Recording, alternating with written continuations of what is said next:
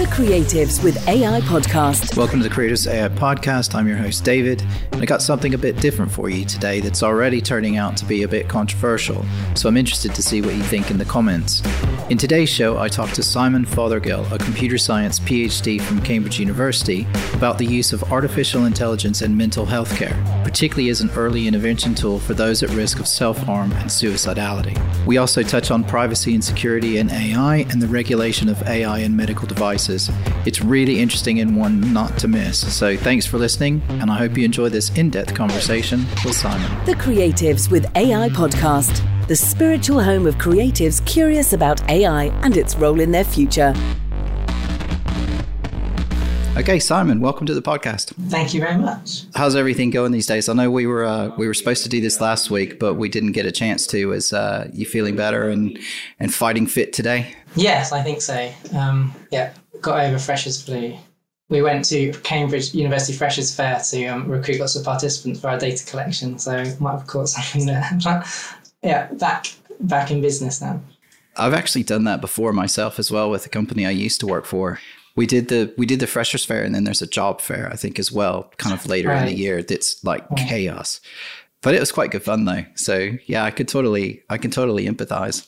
Right. So I was referred to you guys from a friend of mine who actually works in the startup ecosystem in Cambridge. And I thought what was really interesting about what you guys are doing is that you're using AI to and and I'm going to say this and then I expect you to correct me and sort of tell me what you actually do later but um, but you guys are using AI tools to support particularly young people who might have challenges with mental health or have some issues and things that they want to maybe talk to people about that they're not comfortable about. So mm-hmm. I think that that's an issue that touches everyone, regardless of whether you're young or old, and particularly not particularly, but I, I, I think you know my audience is mainly creatives, and I think you know we're we're generally a sensitive bunch as well, so it probably is relevant to to everyone.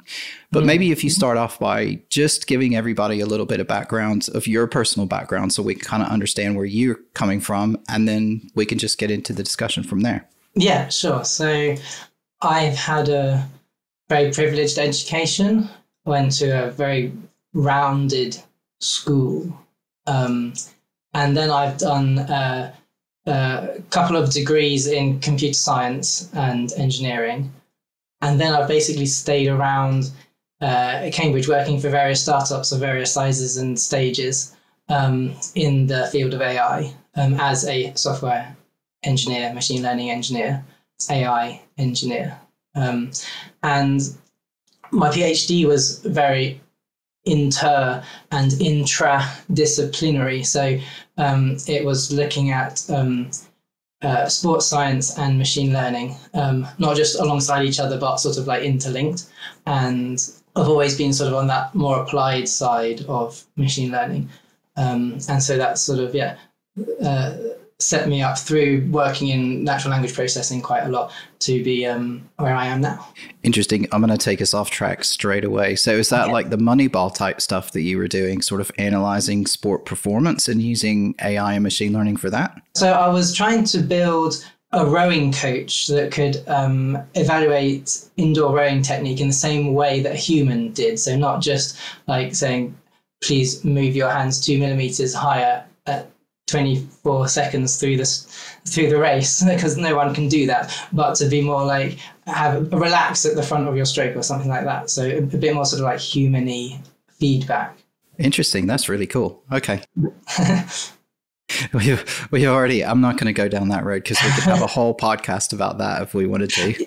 Yes but it's it's actually very similar to what i'm doing now uh, which is um, where it's not it's not rowing coaches who are the experts, but it is mental health uh, therapists who are the experts. Um, apart from that difference is basically exactly the same we're collecting data from people in very sensitive situations uh, building machine models to, rep- to, to replicate and explore those sorts of um, qualitative human judgments what inspired you to to sort of try and use AI for for mental health?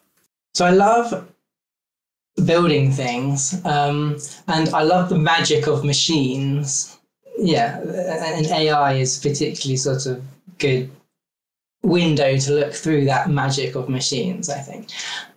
So why apply it to mental health is is then the question. And I think it's because it's a a really good way of helping people basically.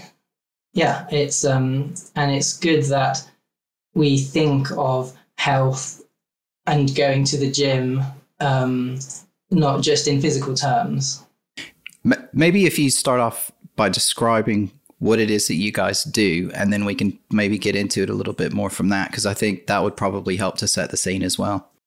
Right, yes. So we are doing conversational AI for mental health support. So we are basically trying to address the problem that there is a really long waiting list for mental health care. Um, and if you can automate the provision of it, then that solves that problem. Uh, yeah, so automating that provision makes the, the, the, whole business of healthcare provision more efficient. So that is a good thing. But also providing it through a, um, a chatbot uh, can also have advantages as well. So um, we're doing conversational AI for mental health support. So there are there are people out there. Adolescents is our focus group um, for various reasons, which we can come back to later as well. We were sort of inspired by stories um, like um, we the, the, our CEO, who is a, um, a, professional psychotherapist for 20 years, uh, tells us uh, like when um, a 16 year old girl comes into into his clinic thinking about in quite a bad state, thinking about self self harm and suicidality um, issues. Then what what he realizes after talking to her for a bit is that um, like the, the the issues started like three years before when she came home from school one, one, one afternoon and had a bad day and was a bit miserable and like someone had mentioned something to her in the playground and she started googling self-harm that is when things started to go wrong if if we can not even uh, make it so there's not even a waiting list because people don't get so ill that they need to wait for therapy because we can get in early and have an early intervention. Um, and uh, then we, we, we've really helped solve the problem.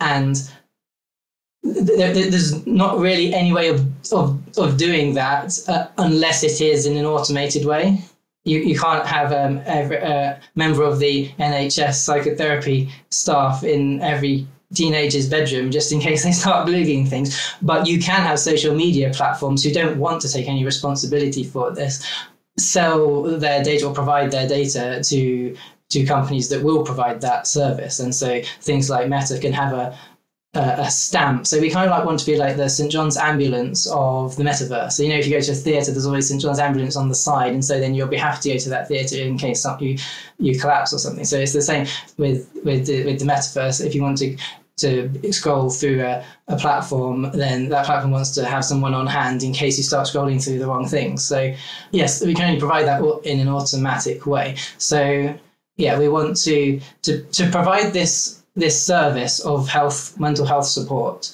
Um, and we want to do it in an automated way because of efficiency, because that's the only way you can do early intervention.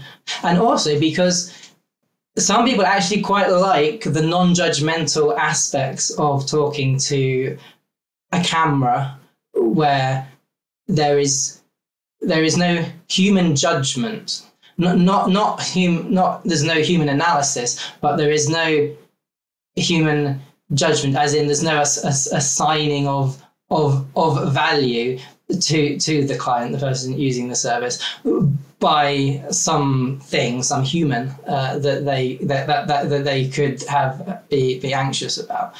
Um, yeah, that doesn't mean that there is not human like analysis going on, but there's not there's not that that judgment idea behind it as well. And and also you don't you don't have to look look a human or an, anthropomorphized something. You don't have to look at them in the eye.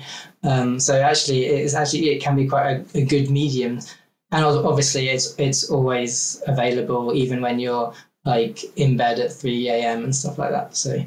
Um, Yes, so we, we want to provide this sort of healthcare support through this digital intervention based around one-to-one therapy sessions. So that there are other ways of providing mental health support uh, through ai even. Some people just try to ingest the whole of the nhs website around mental health and do a question answering system around that. That's great one way of doing it and, and we might want to incorporate that sort of things but our our main focus is around providing that one-to-one therapy session.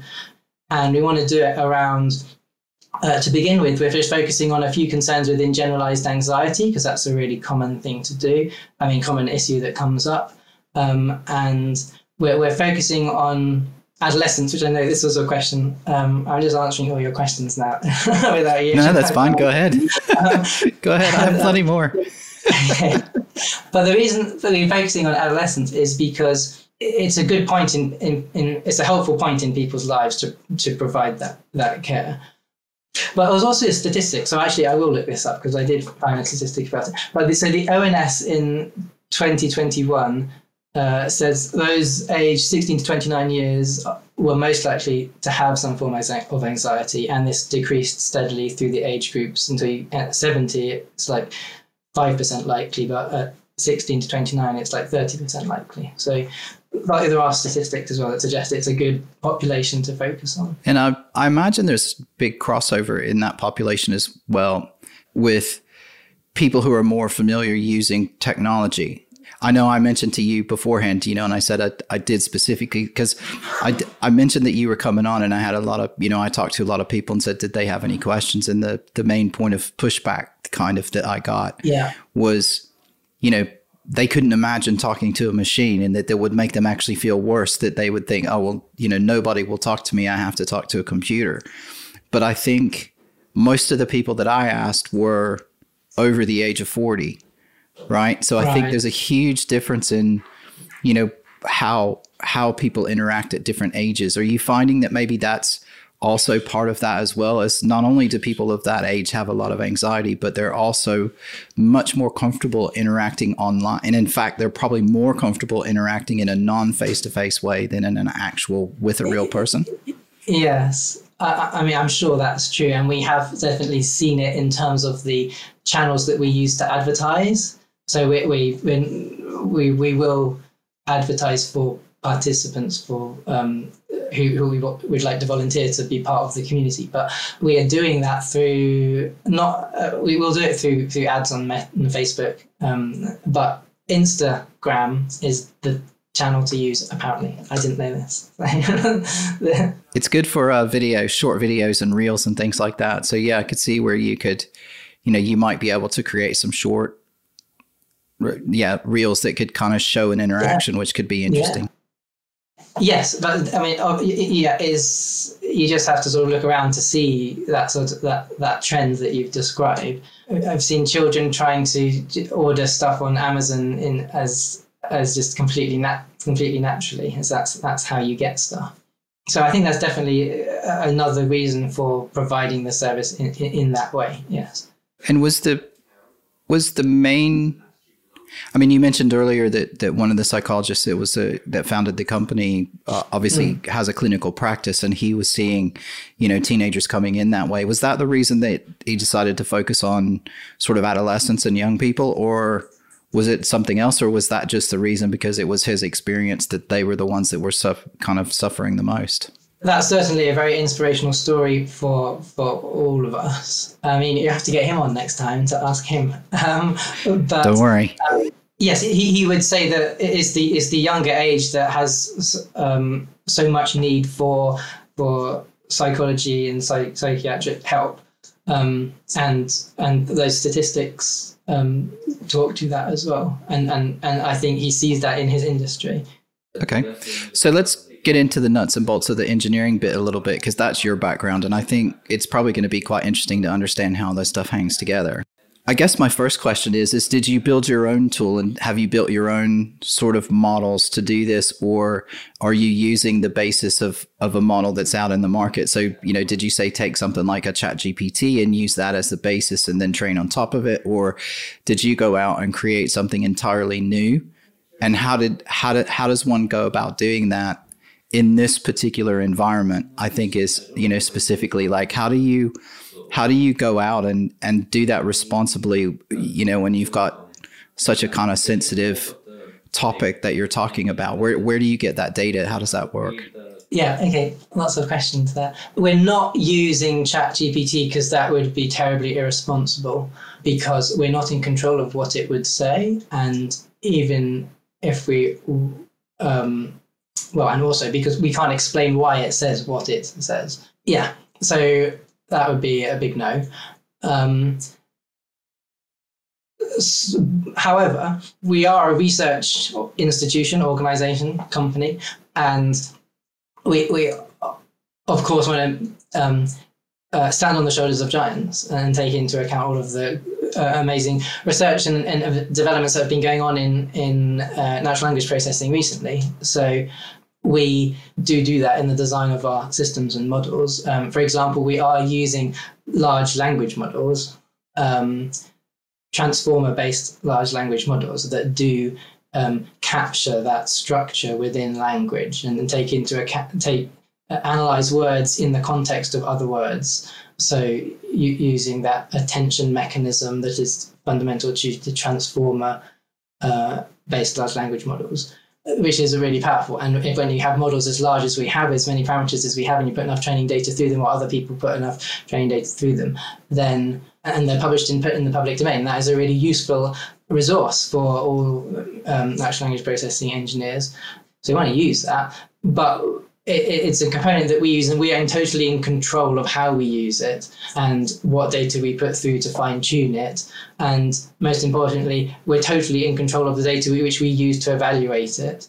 So it does form one part of the bigger system that we are able to explain.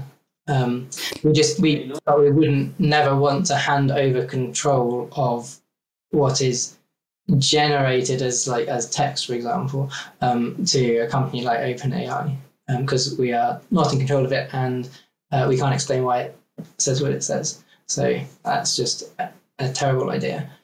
Yeah, I, I, imagine that'll make a lot of people very comfortable to to hear that. And we won't go down the road of describing what a transformer model is. I think I'm going to do a I'm going to do a series, a short series, and maybe eight or ten minute little sections on each technology and what that technology is and how it works and stuff like that. So mm. for people listening who don't understand what that means, I am going to put together some some short podcasts to maybe try and explain that a little bit better as well. But basically, the, these large language models they can just they have so many sort of um, parameters that they can basically like look at a structure of a piece of text and allow you to, for example, classify it according to a certain sort of taxonomy of, of classes that you might have. So, for example, for us, we're interested in the client's mental state. And can we predict that through what they say? And so there's some sort of mapping that we're wanting between what, uh, what a, a client might might type in to the chatbot and the understanding that we want to, to to store within our algorithms. There's a mapping there. And because these large language models have so many parameters, so many moving parts, so many levers, like it's, it's actually possible to establish uh, uh, and get it to recognize this mapping because it's so big and complicated. It can do that. Um, but we are in control of that, of what that mapping is. We, we've got a, a really, we've got like a power drill you know, a really clever, powerful tool to do that. Um, but we are in charge of where the holes go. Right. Got you. That makes sense. So when you're obviously this, all of this information is highly sensitive. Um, you know, I'm sure people and users who come on the system don't really want anybody to know.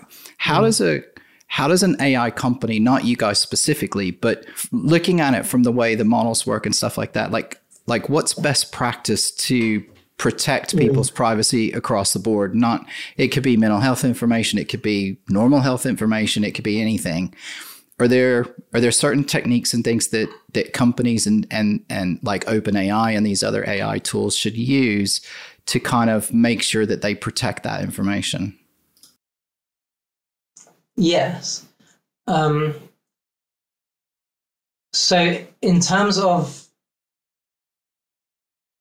security um, of the data, um, so keeping it safe so that the people who shouldn't have access to it don't have access to it. There are uh, various tools and techniques that you can use to achieve that. Um, basically, you've got to lock it down. Um, so, and you've got to sort of minimize the amount of stuff that you need to lock down as well, I guess. And then you've got to lock it down. Ways of achieving authentic authentication and access control. So you, systems need to know that the person who's trying to interact with it is the person that is trying to interact with it. And then secondly, the system needs to know if they are that person, are they allowed to act, have access to these things? Right. And so there's there's there's two two issues there. So you can set up policies to make sure that people only have access to the right things, and you can um, achieve the protection through I would say not just passwords, but multi-factor authentication. Uh, so you can only prove yourself, prove that you are yourself. And like when, like when you log into a bank, you don't just give a password. You have to. It comes up on your phone as well, and you have to have a biometric, yeah. or you have to have another yeah. password, or one-time thing that's only lasts for a while.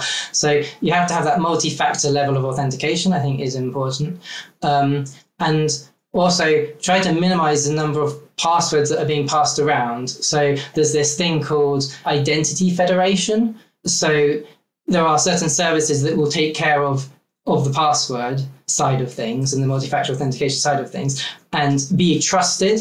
And so as long as uh, uh, you you as the person with the in, doing the interesting thing um, trusts uh, this identity provider, then um, the identity provider can take care of the authentication and then just give a some sort of like token it's called to, to the person doing the things to say yes I this person is the person that that, that, that they say they are. Um, and so now you decide what they can access.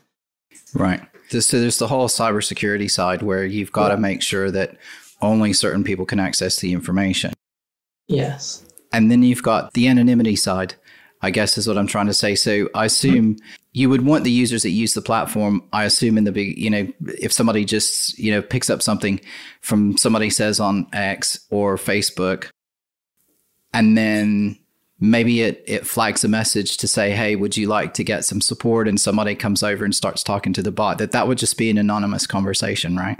Yes, it could be. It depends how we um, are going to in, in terms of what are, are doing. It, it, we have various avenues of commercialization and, and providing this service to people. It could be philanthropic, it could be selling it to governments, could be selling it to the social media platforms. So it all depends. Um, but in, in, general, if someone is trying to use uh, an AI service and they're giving that service data, then sometimes they do have to identify themselves to that company so that that company knows if what data belongs to who so that they can delete it if it needs to be deleted because the user wants it deleted he doesn't want it anymore. So some some form of identity provision has to be established. But there are lots of aspects of the of, of data that people give to AI systems where where actually uh, the actual identity of the person where it comes from isn't important. Lots of other things about that person are but Lots of metadata to, to which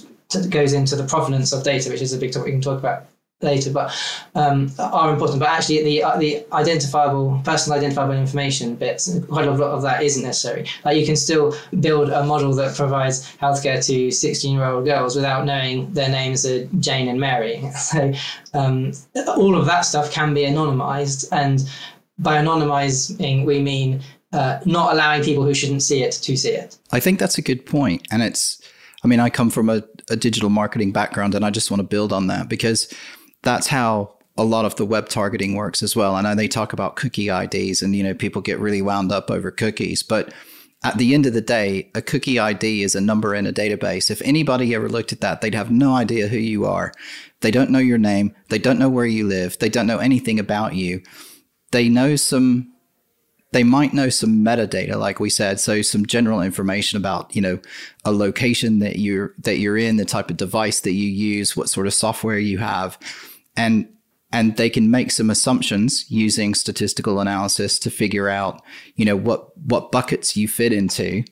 And then they can use those buckets to then target advertising to you And I think what you're describing is essentially the same thing. It's, you know, somebody can come in, you can use the metadata about it. You don't need, like you said, you don't need to know that it's Mary. You just need to know that it's a female or someone who identifies as female and they're a young adult, whatever, and they're in a particular area. It could be a city. It doesn't have to be like we know what house you're in. It's just we know what city you're in because people in a certain city or a certain geographic region will have similar types of concerns potentially like you know it's very different if you live somewhere that if you're on a caribbean island you're going to have very different concerns than if you live in finland. It's it's a whole different thing. So you know winter and summer are going to be different. You know in, in the caribbean you've got hurricane season so you get really anxious because you worry about the weather where you don't have that in fin like so I guess I'm trying to sort of support what you're saying by just adding another example for people so that they can, you know, kind of understand that when when people in these businesses talk about personally identifiable data and we talk about being anonymous, I think that anonymity piece is more about you individually as an individual person and i'm just trying to sort of support i'm trying to support you there just saying you know yes we might know a lot about people but we don't actually know you know, your specific name unless you link it to an account and you specifically want it tied to you as a person. Now, I have a question for you in general, and this relates more to like the chat GPT and the and the tools that are free online. And I don't know if you can answer it or not, but it it it maybe you can. But if I sign up like at, to pay for chat GPT so that I can get access to GPT-4, I I assume, and I could be totally wrong, and again, I don't know if you know the answer, but I assume that all that's doing the the only validation and verification that they're doing and the and what I'm paying for and creating that account is just so that they can manage access to the tool.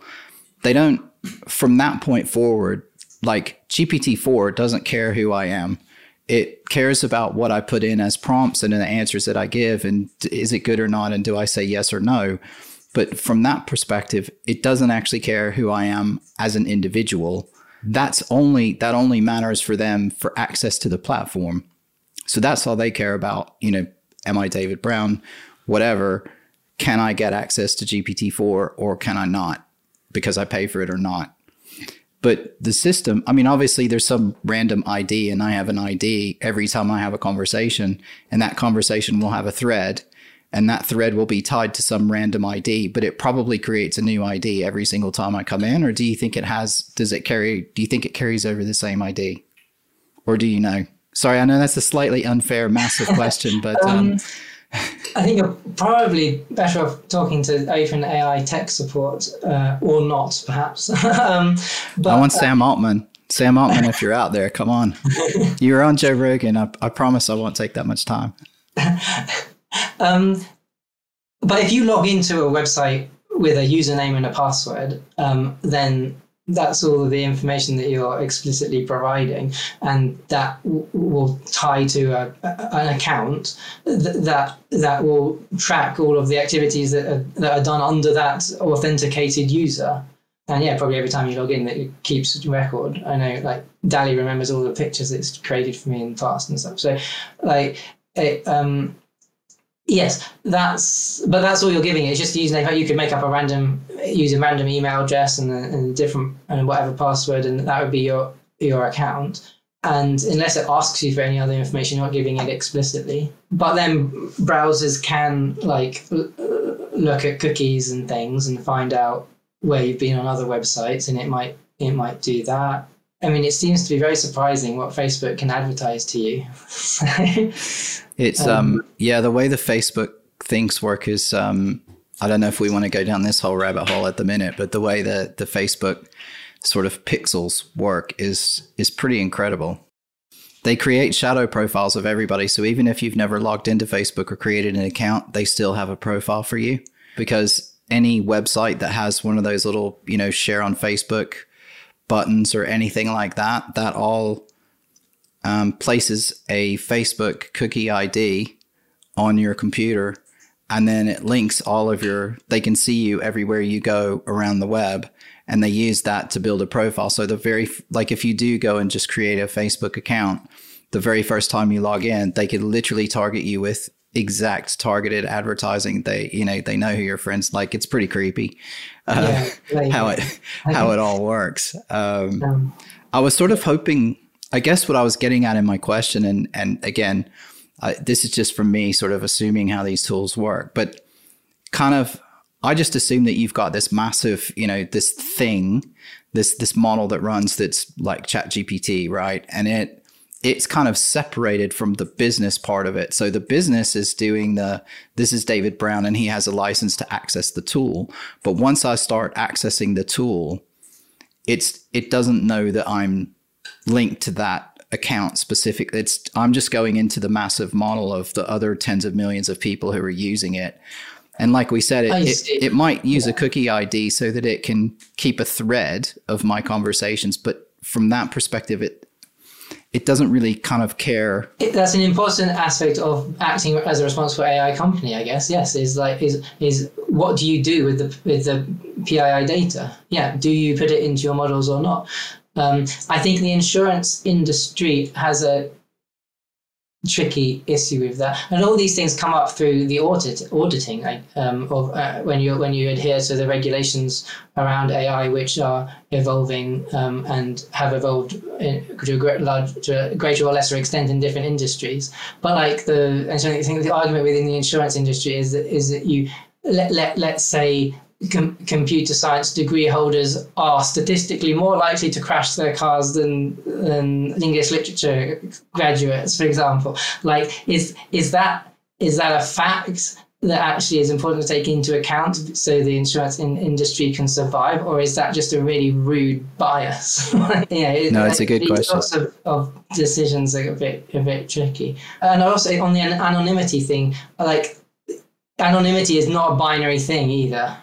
Um, and so, yeah, it's a, it's a tricky decision as, as to how to balance that. And I think that's why it's important and you're being a responsible AI company to be transparent about what you're doing. Think being a responsible AI company is about being authentic and transparent and secure so uh, yeah, with the cybersecurity and the confidentiality and the anonymizing of things, uh, we, have talked about those things, but it's also about being transparent and it's also about being authentic. So transparency is yes, being clear about how you do use your data. Yeah, which bits of data are going into the models, which bits are just left on the side, like the names, or and and, and so yeah, so in our case, like we do have PII data because we do need to delete stuff if people want it deleted, but that is only accessible by the gatekeepers. It's not accessible by the, the by the model developers, for example. Maybe you have to be transparent about those sorts of things, but you also have to be transparent about the data that isn't PII data, the metadata, like like the, as you said, like do you live in the Caribbean or in London, um, and all, all of these bits of metadata are really important because they allow us to personalize the AI service basically. And you, if you train a, a, a chatbot on on, on therapy conversations from 13 year old boys and then try and get it to give therapy to a 16 year old girl, it's not going to really work. So they talk in a different way. That's just a, a silly a, a, example, but good a good responsible AI practice is to identify those pieces of metadata those ways that data set can be biased, which which is of concern to the people who are ultimately using that data set. So, so for example, we're doing studies where we interview those people to ask them, like, what does it mean to be someone what, what is what would you what characteristics are, about a therapist are important to you how would you not want to be uh, biased or treated unfairly um, like what would make what might make what do you think might make you be treated unfairly or biased we like we, do, everyone should do studies into that to identify the, the, the metadata which is important to identify the, the, the, the ways that a data set will be biased because all data sets are biased. But the question is, in what way? And and it's actually quite useful for data sets to be biased in some ways, um, so that you can get that personalization. Um, uh, but you need to be transparent about how it is biased. Otherwise, people will be concerned that it is biased. So to leave out the concerns, you have to be transparent about that. Uh, you have to choose the right metadata and be transparent about it. Um, yeah. There were there were two things that came out of what you were saying just a second ago. One of them was about bias, and you you sort of touched on it before I got a chance to, which is brilliant. Not all bias is bad. So again, if you're, you know, if you're looking at someone who's, you know, one gender and younger versus another gender and older, it's not the same conversation and there needs to be some sort of selection in there.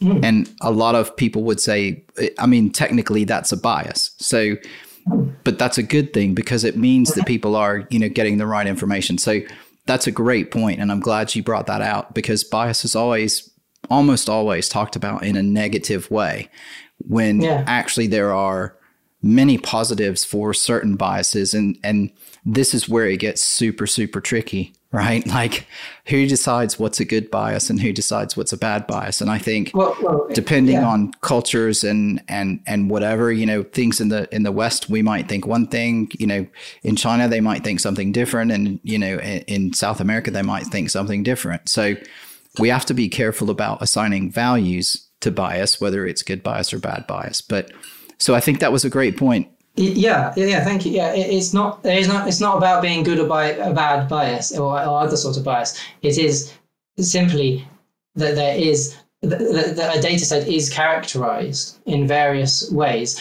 that that certain value a data set with certain values for these characteristics will cause certain behavior in the models that will be that will be different depending on, on the training data that is used to train it and, and, and, evaluate, and evaluate and used to evaluate it as well.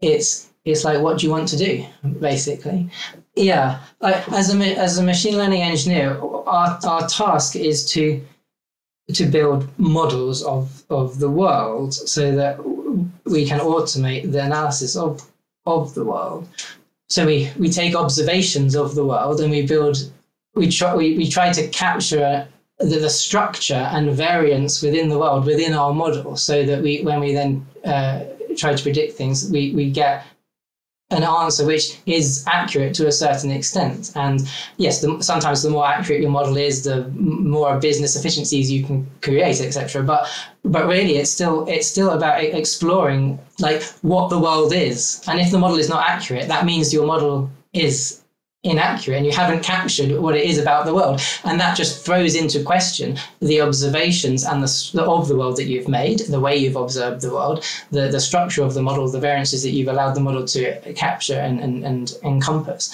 Um, it throws all those things into question. And that's the really cool thing about ai it's not for me i think it's not that we've like made the, the world a bit more efficient. It's that we've actually understood the world a bit better that sort of starts getting into ideas of creativity as well, I think. And we don't always like what we find. So I'm conscious of time. So sorry, I'm going to jump in here a little bit. I'm, I'm conscious of time. So, um, and again, you know, uh, thank you for, for spending so much time with me today. Um, just going back quickly to, to one of the things that you said earlier, you know, you, you brought up regulation and is I assume there's some regulation around sort of mental health and interacting with people online and that kind of thing. Is is that something that's in place, or is that something you think that's going to be developed with the the regulation around AI in a general sense? Is regulation around AI in a way at the moment? Um, I mean, people are definitely starting to talk about it. As you might expect, the people in America are a bit more cavalier, and the people in Europe are a bit more fussy, and the UK is somewhere in the middle. Um, uh, there are so there is a difference between regulations, standards, and guidelines, and they're all evolving at the moment. And um, yes, I hope that we will be leading those conversations, helping to lead those conversations. And I don't think there is anything specifically specific to mental health care, um, but there is a lot of regulation around medical devices um, and right. a chatbot providing health any any software, AI or otherwise, um, that is providing judgments, opinions, diagnoses, um, different sorts of levels of severity um, uh, are regulated in different ways. Um, but yes, so at CamAI, we've been trained in uh, how to uh, build software which is medical device class 2A compliant, for example. So those areas are are, are, are more developed. Those areas of industry are more developed. So, so the, the regular reg, the regulations for AI in general are not as developed as the ones for medical devices because they've been on it for a bit longer. Right. So, is that where you guys sort of sit at the minute, or or tools like yours anyway? If uh, you know, and anyone that was doing this sort of thing that would fit under the kind of the medical devices kind of rules yes. and regulations at the minute yes. until or unless something specific to AI becomes available. Yes. Well, the AI regulations are a part of it. Yeah. I would have, I, I wouldn't have thought about that, but that's a, that's probably a great way to address it. And I wonder if that's what extrapolating out to other industries, I wonder if that's what might happen eventually is that, you know, almost every industry has its own internal, you know, sort of standards and guidelines that that practitioners of that particular thing need to abide by. And yeah. I wonder if if if the AI regulations are just going to actually roll into those rules and regulations that are already there. Because mm-hmm. I think at the end of the day, at least for me anyway, you've almost I think you know we have to think about AI as a person.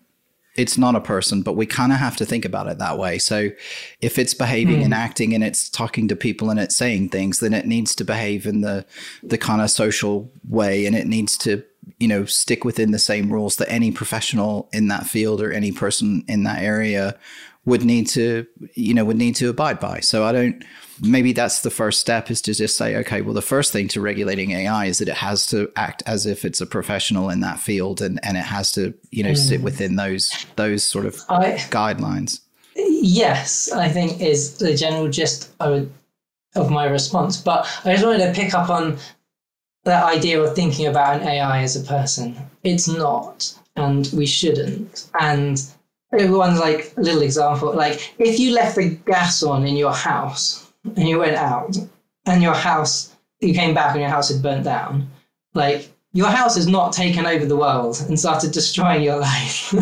you left the gas on, that was your fault.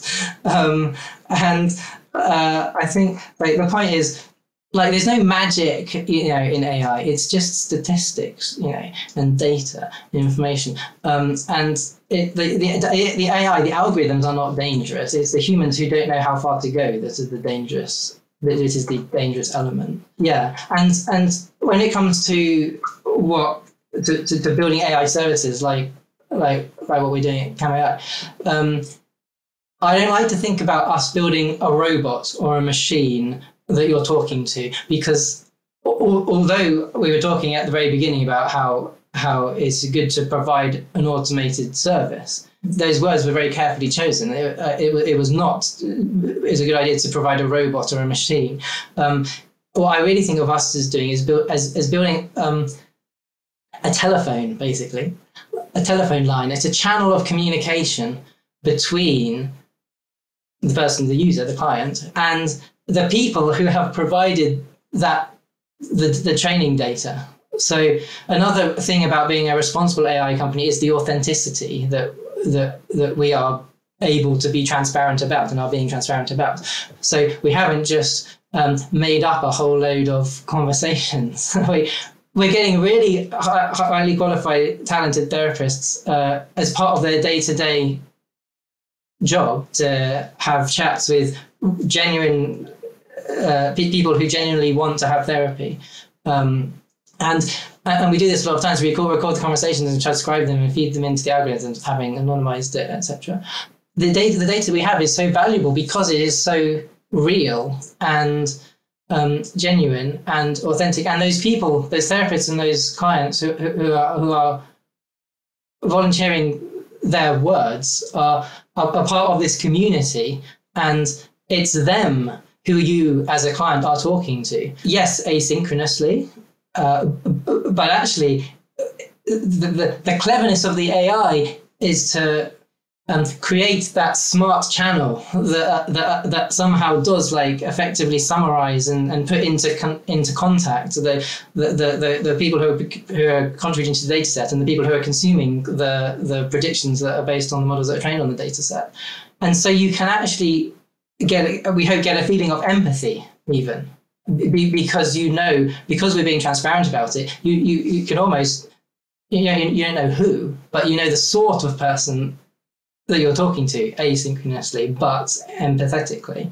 So it's a channel of communication. We're trying to channel humanity through this through this this this channel. You're not you're not talking to a robot. You're talking. You're you're being put in contact with people who are empathetically generating data. That's a great way to summarize that, and I think that again sort of you know just from some of the conversations that i've had with people you know talking about you know you, that you were coming on i think that's a really interesting way to to say it and to express it. And i hadn't really thought about that. So i'll i you've given me some ammunition to um to go back to people and and and have more of a conversation really and i think that's a really interesting point. and i'll definitely make that into a clip and put that out because i think it's really interesting for people to understand that that it's not just because the interface is an artificial intelligence interface that someone's talking to, it's not that that thing is just making stuff up. It's actually using conversations from real therapists and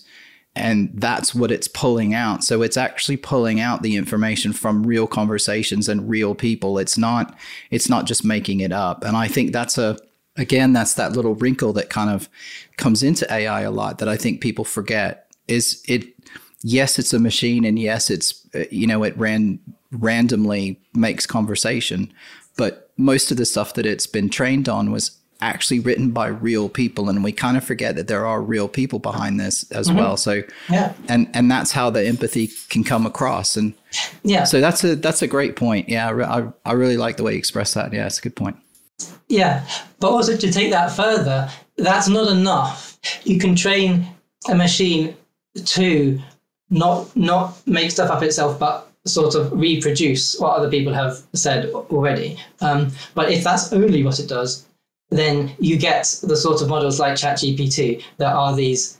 Uh, like we, like we talked about before, like these stochastic parrots. Stochastic means a randomness that can be statistically analyzed, but basically they're just they're just yes parroting in a sort of random way what has been said before. Yes, it has all been said before, um, but that doesn't mean you should say it again, um, and certainly not necessarily in the sort of statistically likely combinations that have been said in the past. Um, yeah. And the yeah. problem with with the, with just using large language models uh, is that there is no axiomatic reasoning behind what is being generated. Um, so that like the, the the very funny example is sort of of this uh, is if you ask chat gpt if you say to it if it takes have you heard this? If it takes three hours for three towels to dry on the line how long does it take for nine towels to dry on the line?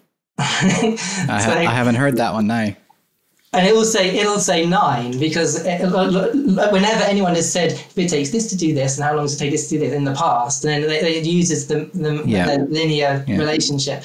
Um, but that's obviously not the case because we understand what lines are, how they interact with with wind, and how you can place items on things, and all of these these these these um, connections that we have in our brain as humans because of the experience of the world or this this ontology of the world that we have built up. These axioms like you can put things on things. Like like the, the fact yeah, we understand that yeah. sort of relationship um, is crucial to being able to generate a good response in that situation. Um, uh, there's, there's this theory about communication where what you need to communicate is examples and axioms. So, you know, if you just like face to face with a caveman, you can say like this, this is a rock. Okay, like that's an example of rock. There's no, you just have to accept that. That is, that is a rock. Yeah. Um, and then, but then I can, if I tell you that if you put a whole load of rocks together, you get a monument. Like if we introduce the concept of putting things together, then I can define this new thing, which is a monument, in terms of this thing that you have to accept, which is a rock, and this axiom of putting things together. And now we know not only about rocks but monuments.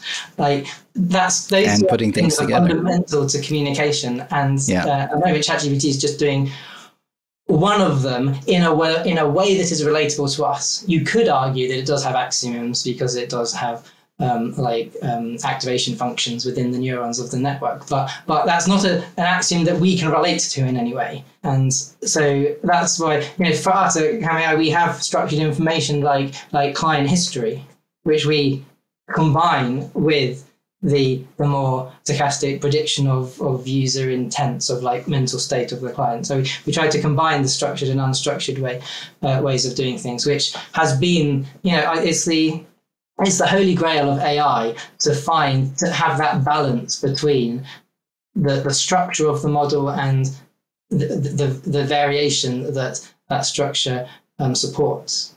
If you can find that beautiful thing, then um, you've you create captured a, a, a, model, and and then uh, you've captured the world in your model. And so it is. It's an art as well, I think. Um, and just like in terms of, I mean, this is kind of like a creativity podcast. I um, the one thing I wanted to say actually is people think that AI is replacing creativity, right? That is a phrase that's out there. And I, my, my response to that is where did you think where do you think the AI came from in the first place? Not only from the training data, but a whole load of very creative uh, and very artistic engineers because writing code is an art. It, there's a beauty and elegance to the maths and the algorithms within there, as well as how you like write the code in a nice, neat way. Like there's a, so engineers are, are very creative artists, and and their creativity has given rise to AI, and and AI is, an, is another. Uh, expression of creativity, and it's not a replacement of creativity. It's another way of being creative, and I think that's um, a great a great thing. And and as you know, we're talking about how to like model the world with with with yeah, we know how we you know how we're talking about modeling the world. Well, well, what what is art other than that exploration of the difference between like being born and being made, right? Like the model and the real world, like that. The exploration of that is art, and that is AI. So I think it's all very very cool. Yeah, it's it's very closely linked. And the other thing is is you know I always point out, and a lot of people point out, is that AI learns the same way humans learn right? It learns from copying, it learns from seeing something. You know, we don't just we don't we can't draw a cat if we've never seen one. Right?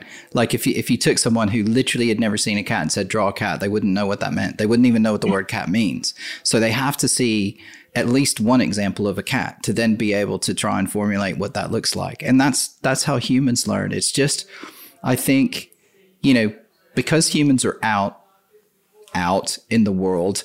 And we, you know we're constantly taking data from all sources from vision from sound from you know words from everywhere. And we're mm. watching interactions exactly like you said. You know we're taking people are taking rocks and they're making them into things. And we go oh, okay so you can do that with a rock. Okay i didn't know that. And then mm. over time and years and years and years and years you get better at it. And i think where ai learns in exactly the same way so, but it only learns on the data it's given. So yeah, it, it, may not understand, you know, putting the towels on the line example. It does, it doesn't understand that because it's never put towels on a line. But at some point, if maybe it's encompassed in a robot and a robot goes and puts towels on a line, and then the robot goes out and, and puts nine towels on the line and realizes, oh, they're all dry in an hour, then just like a human, it's going to then understand that concept. So it's just like a it's just like a small child, I think, at the minute, really. And, you know, depending on how much we work with it and how much we allow it to sort of get out and get access to more information and, and that sort of thing, then that will depend on how quickly it actually grows into something that maybe is more like a human at some point that has some of that has the ability to you know to to make those connections that that it doesn't at the moment. Hmm. If we can work out how to, to, to, to build that holy grail model that can somehow uh, uh, represent and capture this balance between structure and variation. Um, but that is a very, very, very, very big task that we don't we don't even understand what the task is because we are born not made yeah, exactly. And my, my prediction is is that AI will build it. We won't even build it because we don't know how to build it, but it'll figure out how to do it, and we'll have no idea how it did it, but it'll work. That's fine. You can just you can just look at the code. Yeah. Well, not always. I'm sure. And if you're and if you're allowed to, and if and yeah. if you've authenticated yourself, yeah. But I, am sure there's have been some examples already in the past. I don't know if it was Google or Facebook, but one of them built a system and then the system started building and, and adding to itself. And then they literally couldn't figure out any of it. None of it made any sense. Even if you looked at it no one could decipher what it was actually doing. And they ended up turning it off because they're like literally we can't understand anything that it's done. I will try and I'm not actually making that up off the top of my head. I will try and put that in the show notes and I'll send you an email afterwards with a link to it. I have a couple questions I like to usually ask at the end of the podcast. Yeah. You may have come across those yet. So the first one I usually like to ask people is um, in your mind, do you think AI is male or female? Is AI male or female? Um, it is neither, nor is it non binary. It is not something you can assign a gender to, an agenda a gender to, it is something you can assign an agenda to. Um, if AI is uh, the um, automated prediction of information and adaptation uh, of processes in order to optimize a goal. Um, it's not a person. So it's something else entirely. Yeah. Interesting. Okay. And if when you have an AI assistant, which you probably will in, in the not too distant future. What what would you name it? If you could name it, what would you name it?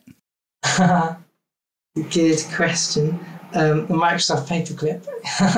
um, uh, no, Clippy. No, no more Clippy. um, I I would would I name it? I would name I would name it.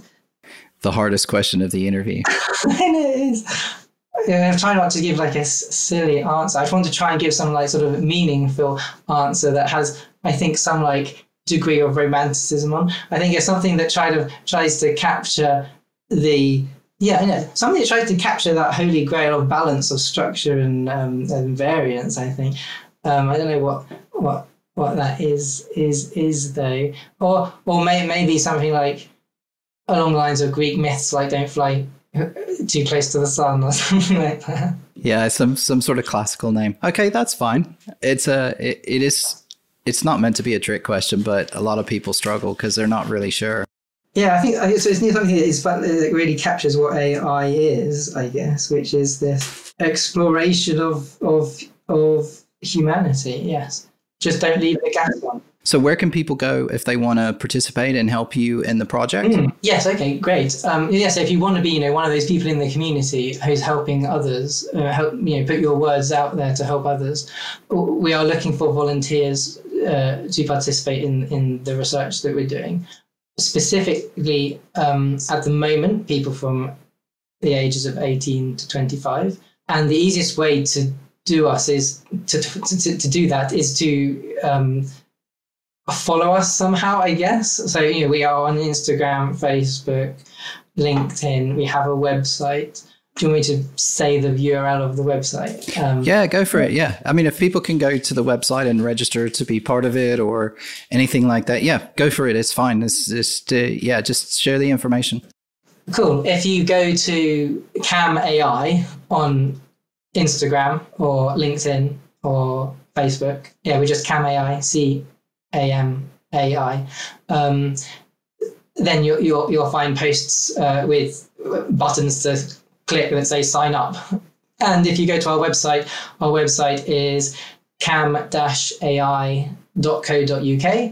or cam-ai.chat um, slash free dash therapy. Um, either of those will work and just follow the links and buttons and sign up. Um, and what you're signing up to is um, to to volunteer to have a couple of CBT based um, therapy sessions um, with one of these amazing professional accredited therapists that we're working with, um, and um, which is um, uh, which are free when they usually cost a lot of money. and Excellent. if, if, you're interested like that. in that then um, yeah, um, if you if you if you would find that helpful, then please get in touch because the reason that we are doing this at CamAI is to save lives and to help people. So if we can help you, then please get in touch. thank you very much. I will put all the links, uh, all the relevant links to all the social profiles, the website, all that sort of stuff on the in the show notes and everything for people. So if anybody wants to go to it, particularly, you know, if you're an adolescent or a young adult and you you know have some issues or you know you want to participate and you want to help this program i'll share all the links so everybody has access to it. And the whole transcript and everything will also be on our website. So if anybody wants to go back to it later they can they can pull stuff out from there. And i think that's it for today. So simon thank you very much. It's been a really interesting conversation and i think what you guys are doing is amazing. And do you know what? If you help one person you know, not go down the, you know, sort of taking their own knife route, then, then everything you're doing is worth it. So from that standpoint, I think it's really admirable and I wish you guys the best of luck. So, and thanks for coming on today. Thank you so much. Thanks for your wishes and thank you for having me on. Cheers. All right, I'll speak to you soon. The Creatives with AI podcast, the spiritual home of creatives curious about AI and its role in their future.